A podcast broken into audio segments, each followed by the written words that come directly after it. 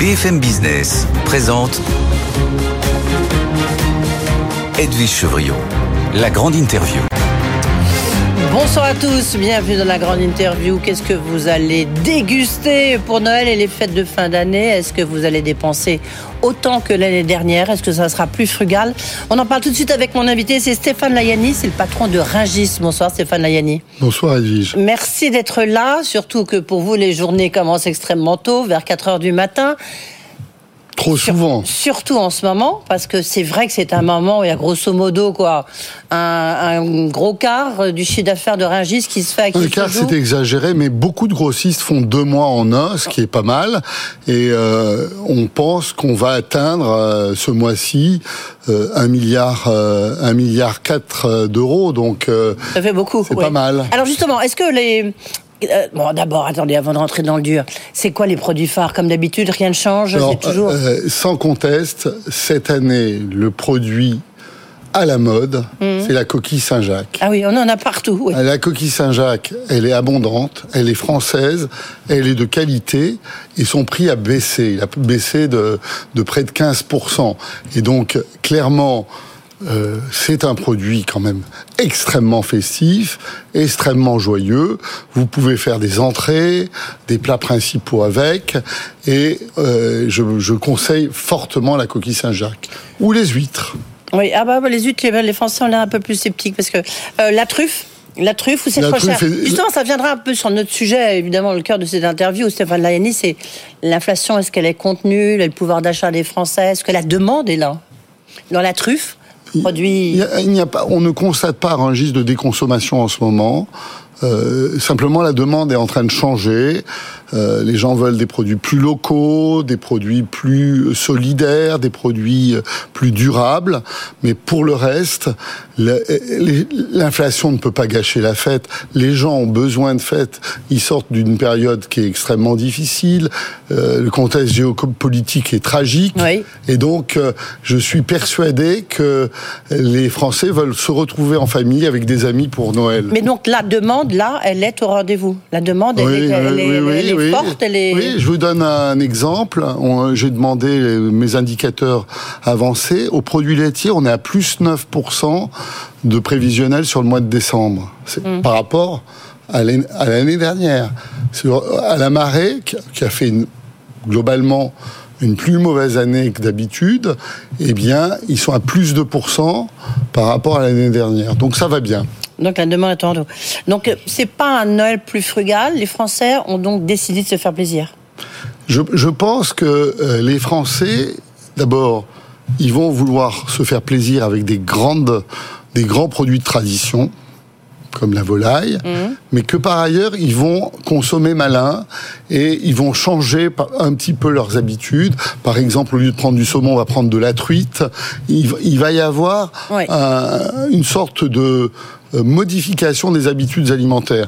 Et par exemple, on n'est pas obligé de prendre un très gros chapon, on peut prendre un mini chapon, on n'est pas obligé de prendre de la volaille, on peut prendre un filet de bœuf, de partenaise par exemple. Et donc euh, c'est très important de voir que les Français euh, savent consommer malin. Est-ce, oui, mais ils consomment malin. Ça veut dire quand même il y a un problème de pouvoir d'achat que vous ressentez, même si la demande est là. C'est une demande qui est peut-être pas autant d'excellence qu'avant. c'est ça qu'on peut dire. Non, les volumes sont là. simplement, c'est un choix. Et il y a des arbitrages qui sont faits. Est-ce que l'inflation, parce qu'on en parle beaucoup, on parlait du dossier casino bien sûr, on parle beaucoup de, de, de pouvoir d'achat. Est-ce que l'inflation, elle est contenue à vos yeux Elle est en train de régresser. On est à plus combien On était à, on était à plus 11 ah en, septembre. On, est, on, est, on était à plus 9 en novembre, on est à plus 5 en décembre. Et donc, euh, clairement, on sent qu'on est sur un pas de décélération de l'inflation. Et à 5% d'inflation à Rungis, on est encore 7 points de moins par rapport aux produits préparés d'avance euh, aux produits industriels. Et donc clairement, c'est un avantage compétitif qu'ont les opérateurs du marché de Rungis, c'est que il vaut mieux cuisiner que d'acheter tout fait. Oui, mais enfin, vous, vous êtes au début de la chaîne. Hein. C'est-à-dire que moi, si je veux consommer un, je prends un chapon, euh, si je veux aller au restaurant, euh, il va à Rungis, D'accord, l'inflation est contenue, mais souvent l'addition, elle est quand même beaucoup plus lourde. Bien sûr, parce que euh, en parce que c'est là où se fait la bascule. Non, mais bien sûr, parce qu'en réalité, bascule, euh. c'est tout à fait exact, parce qu'en réalité, euh, ce qui fait la bascule, c'est les intrants, c'est l'énergie, c'est les salaires, c'est le transport. Et la volonté de se reconstituer des marges. Un peu avec des excès quand même. Je pense qu'on a été euh, plutôt sérieux. euh, on a contenu l'inflation euh, à Rungis parce que à Rungis, nous on fait la guerre tous les soirs, toutes les nuits. C'est la loi de l'offre et de la demande. Et donc, quand un acheteur n'est pas content de son vendeur, il change de vendeur. Ouais. Et de même, euh, nous, on préfère les quantités, les volumes, plutôt que d'acheter euh, des produits euh, euh, uniquement sur la base d'un prix qui est négocié une fois pour toutes dans les négociations commerciales. On va rappeler juste quelques chiffres quand même pour donner l'ampleur du marché de Rungis, qui est le, pro- qui est le premier marché au monde de produits frais. hein. C'est le plus grand. c'est plus de 10 milliards de chiffre d'affaires. Enfin, pour Là, on 2000. va atteindre cette année 11 milliards 6 de chiffre d'affaires. Ouais, c'est énorme quand même. J'ai- quand, quand- en 2012, le marché faisait 8,4 milliards de chiffre d'affaires. Et que si on devait faire rapidement un petit camembert, vous me direz c'est d'à propos. euh, c'est quoi Qu'est-ce qui est le, le, le plus important euh, Le plus important, c'est ce que vous montrez Mmh. derrière vous. Ce sont les fruits et légumes. Et c'est normal, c'est la plus grosse partie de l'assiette. Ensuite viennent les produits carnés, la viande. Et, en- et après, vous avez les PLA, la, la marée et les PLA, le, les produits laitiers. Comment ça se fait? Comment ça se fait du reste? Est-ce que vous vous ressentez, euh, euh, bah, évidemment, vous vous inscrivez comme tout le monde dans une tendance de consommer moins, de voire de déconsommation, de consommer moins de viande parce que c'est meilleur pour la planète? Est-ce que vous voyez vous cette euh, non cette Non, nous on est en croissance euh, Y compris sur la volaille, sur la viande sur la sur la volaille. Mm. D'abord parce que la volaille est extrêmement dynamique, hein, malgré des stocks limités. Et par ailleurs, sur la viande, nous on, on- on- on s'appuie sur un réseau de bouchers, de bouchers, charcutiers, traiteurs, qui sont des prescripteurs. Et Mm. quand on va chez son boucher, on sait le plat qu'on va cuisiner euh, le dimanche en famille. Et on achète de la très bonne viande. Et donc, ce segment de qualité qui n'est pas la viande de steak haché, de hamburger, est assez, euh, pour l'instant, est en, en train de continuer à gagner des petites parts de marché. On est à plus 1% à peu près en moyenne par an. Est-ce que vous faites, vous favorisez les circuits courts, notamment pas de, de ceux qui sont à Rungis Mais nous sommes le premier circuit court, hein, d'abord parce que il y a plus de 400 agriculteurs Mmh. ou coopératives à Rungis, et donc euh, souvent ce qu'on achète Oui, à enfin, vous Rungis. savez pas si ça vient de Lot-et-Garonne, c'est pas forcément un circuit court. euh, Oui, le circuit court, c'est le nombre d'intermédiaires. Est-ce que vous Ah avez oui. euh, un intermédiaire ou 15 avant que ça arrive chez vous? Et puis l'autre raison pour laquelle nous sommes le premier circuit c'est que je fais 60% de l'agriculture locale d'Île-de-France avec 13 000 tonnes par an. Et donc, euh, ça nous donne euh, un petit peu l'idée avec euh, la FNSEA, les jeunes agriculteurs, de faire bientôt la première journée des circuits courts à Rungis. Le Rungis, c'est quoi? C'est un peu plus d'un million de mètres carrés? C'est un million de mètres carrés loués et c'est 250 hectares, c'est plus grand que Monaco. Oui. Et est-ce que vous êtes touché par la désartificialisation des sols? Eh bien, on Parce le que ça a forcément un impact sur vous. Bien sûr, on, on le fait depuis euh, euh, cinq ans parce que on est devant un mur d'investissement de transition écologique. Et donc, euh, depuis que je suis arrivé à Rungis, je crée des nous. Les spécialistes sauront, sauront ce que c'est. Ce sont des, des talus herbeux qui permettent de désimperméabiliser. On utilise l'eau qui passe sous le marché dans l'aqueduc Médicis pour nettoyer. Ah oui, alors là, on est. Oui. Eh Oui, mais et tout ça La que désartificialisation, c'est le fait qu'on n'a plus le droit de construire des grandes surfaces. Oui, mais euh, là, on, on a la Donc, ça veut dire que vous- on a l'antériorité. Ok, vous, vous n'avez Euh, pas de problème. on n'a pas de euh, problème. si vous pouvez construire de nouveaux, euh, de bâtiments si vous en Bien avez sûr, besoin. mais c'est une question qui s'est posée, qui se pose dans le cadre de- du nouveau marché que je veux faire dans le nord de l'Île-de-France, à Goralim, où on a essayé de chercher des terrains en zéro artificialisation nette, et c'est très difficile. Il y a toute une procédure dite de pastillage au niveau de la région Île-de-France, et on a réussi à trouver un ou deux sites qui euh, le permettent. Euh, deux, questions d'actualité, euh, Stéphane Layani. D'abord, euh, bah, on, attend, je crois que c'est pas encore sorti, l'issue de la CMP, la commission mixte paritaire sur la loi sur l'immigration à l'Assemblée nationale. Est-ce que chez vous, est-ce que à Rungis, vous avez combien vous avez de salariés? 12 000 on a, à peu près. On a 13 000 salariés. Est-ce que, est que vous avez des sans-papiers qui travaillent là? D'abord, je, l'ignore puisqu'ils travaillent dans les entreprises des, des, opérateurs, mais surtout ce qui frappe à Rungis, c'est qu'il n'y a pas de racisme, il y a une intégration totale, il y a une intégration par le travail. Et donc, quand on travaille, eh bien, euh, c'est plus facile. C'est un véritable ascenseur social pour les gens qui travaillent. Euh, il se trouve qu'il y a certains euh, grossistes en viande qui donnent des cours d'alphabétisation à des, à des gens d'origine malienne. Et clairement, nous, on, on essaie d'intégrer.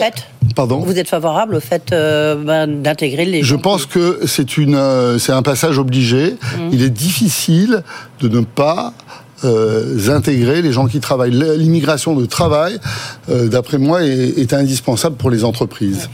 Deuxième question d'actualité, vous avez entendu euh, l'excellente Pauline Tadevin parler de ce qui se passe autour de Casino, entre, entre évidemment Auchan et Intermarché qui devrait racheter tout ce qui est hyper et supermarché. On sait que celui qui va reprendre Casino, c'est Kretinsky. Il est aussi le principal actionnaire de Métro.